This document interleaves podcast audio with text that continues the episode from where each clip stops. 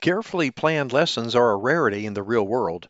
Life is not a series of modules, units, or activities. Assessments are high stakes and have a major impact on such crucial milestones as job offers, career advancement, and special opportunities. Of course, this isn't to say that you should throw the baby out with the bathwater. Lessons, units, and assessments are still useful to teachers and parents who homeschool, but a growing movement, project based learning or PBL, advocates a method of instruction that goes beyond isolated units and individual lessons. In just a moment, we'll take a closer look at how this curriculum works and what you need to institute it in your home or school classroom.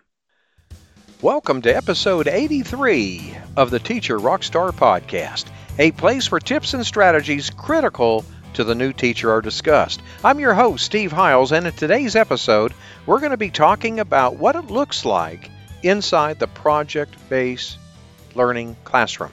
But before we continue, we have the following messages from our sponsor. Would you like to jumpstart your classroom management skills? Maybe you're just fresh out of college or a first year teacher. Perhaps you're a student teacher or maybe a teacher returning back into the classroom.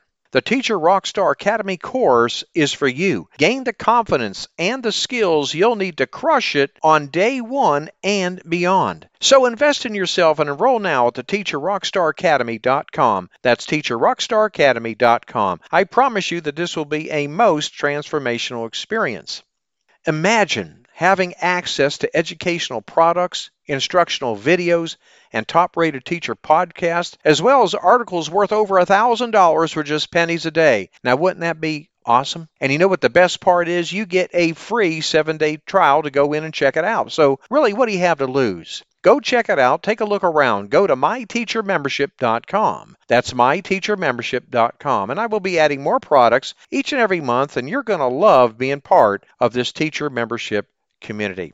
All right, let's dive right in. Uh, let's ask ourselves this question What is project based learning? Well, broadly defined, project based learning is more uh, a dynamic approach to education that embeds students in a real world environment for an extended period of time. Now, during that time, students formulate problems and questions, pose challenges, design approaches to answer those challenges, and generally operate using a project model. This type of learning encourages students to learn more deeply about the subject that they're studying, to engage with it on multiple levels, and to learn the skills and practices that will enable them to deal with complex material in the sophisticated ways required in the real world. Now, to be clear, this does not mean that you should expect students to meet adult standards of learning simply by using a project based curriculum, okay? Rather, you should give them the means to address and solve large scale problems over time, just as adults do in professional environments. What are the hallmarks of a good project based learning curriculum? Naturally, students still need guidance to be successful in this type of curriculum. While project based learning is less like a lesson or a unit and more like a true real world application of knowledge, such as one might find in uh, a professional or scientific environment, students still need ground rules, monitoring, and redirection. More specifically, according to the Buck Institute for Education, they need the following key knowledge, understanding, and success skills. This includes background knowledge needed to engage with material successfully the next thing they need is a challenging problem or question. A problem or question set by the teacher that frames the project can be loose or open to student refinement. Next, sustained inquiry. Enough time to engage with the material deeply, ranging from a week to a few months, and enough time during each sitting to dig in at least an hour. Next thing we need is authenticity, real world context, and meaning in students' lives.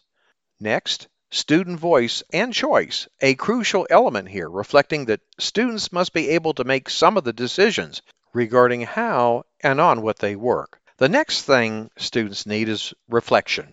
Both students and teachers should think back on the process to see what worked and what didn't, followed by critique and revision. Just as in the real world, students give and receive feedback. Very, very crucial here. Using it to improve their work and process in the future. And last but certainly not least, public product. Students share their work beyond the walls of their classroom. Okay, now this transition through steps effectively mimics real world contexts, giving students skills they will draw on in later life when they step into roles as working professionals. Now, let's discuss required resources.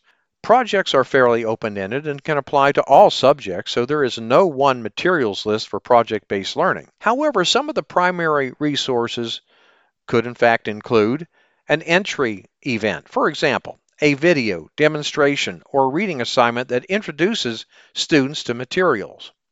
The next thing that students would need would be materials to engage with the problem. For example, science equipment if students are studying water quality, a currency, and goods if studying economics. The next thing, a public display or presentation venue, a hallway, a refrigerator, an auditorium, etc. Next, journals for note taking and reflection. Lastly, media for final projects, video cameras, computers with design software, printers, etc. The next thing I want to discuss is necessary skill sets. Students find project work more meaningful if they conduct real inquiry, explains ASCD which does not mean finding information in books or websites and pasting it onto a poster. Doesn't that make sense? To effectively engage with project based learning, students need skills that can include but must go beyond merely basic skills such as using indexes or cutting and pasting text. Some of the necessary skills to either ensure they already know or pre teach include posing answerable questions, designing experiments or research projects forming conclusions, analyzing qualitative or quantitative data, offering and accepting constructive criticism, working in groups. Students don't necessarily need to possess all of these skills to begin. I just want to make that clear. Uh, they can learn and discover new skills along the way or package their findings in novel ways. For example, this project might be the perfect time to develop communication skills by making videos and PSAs. However, they should have at least some familiarity with the above before beginning.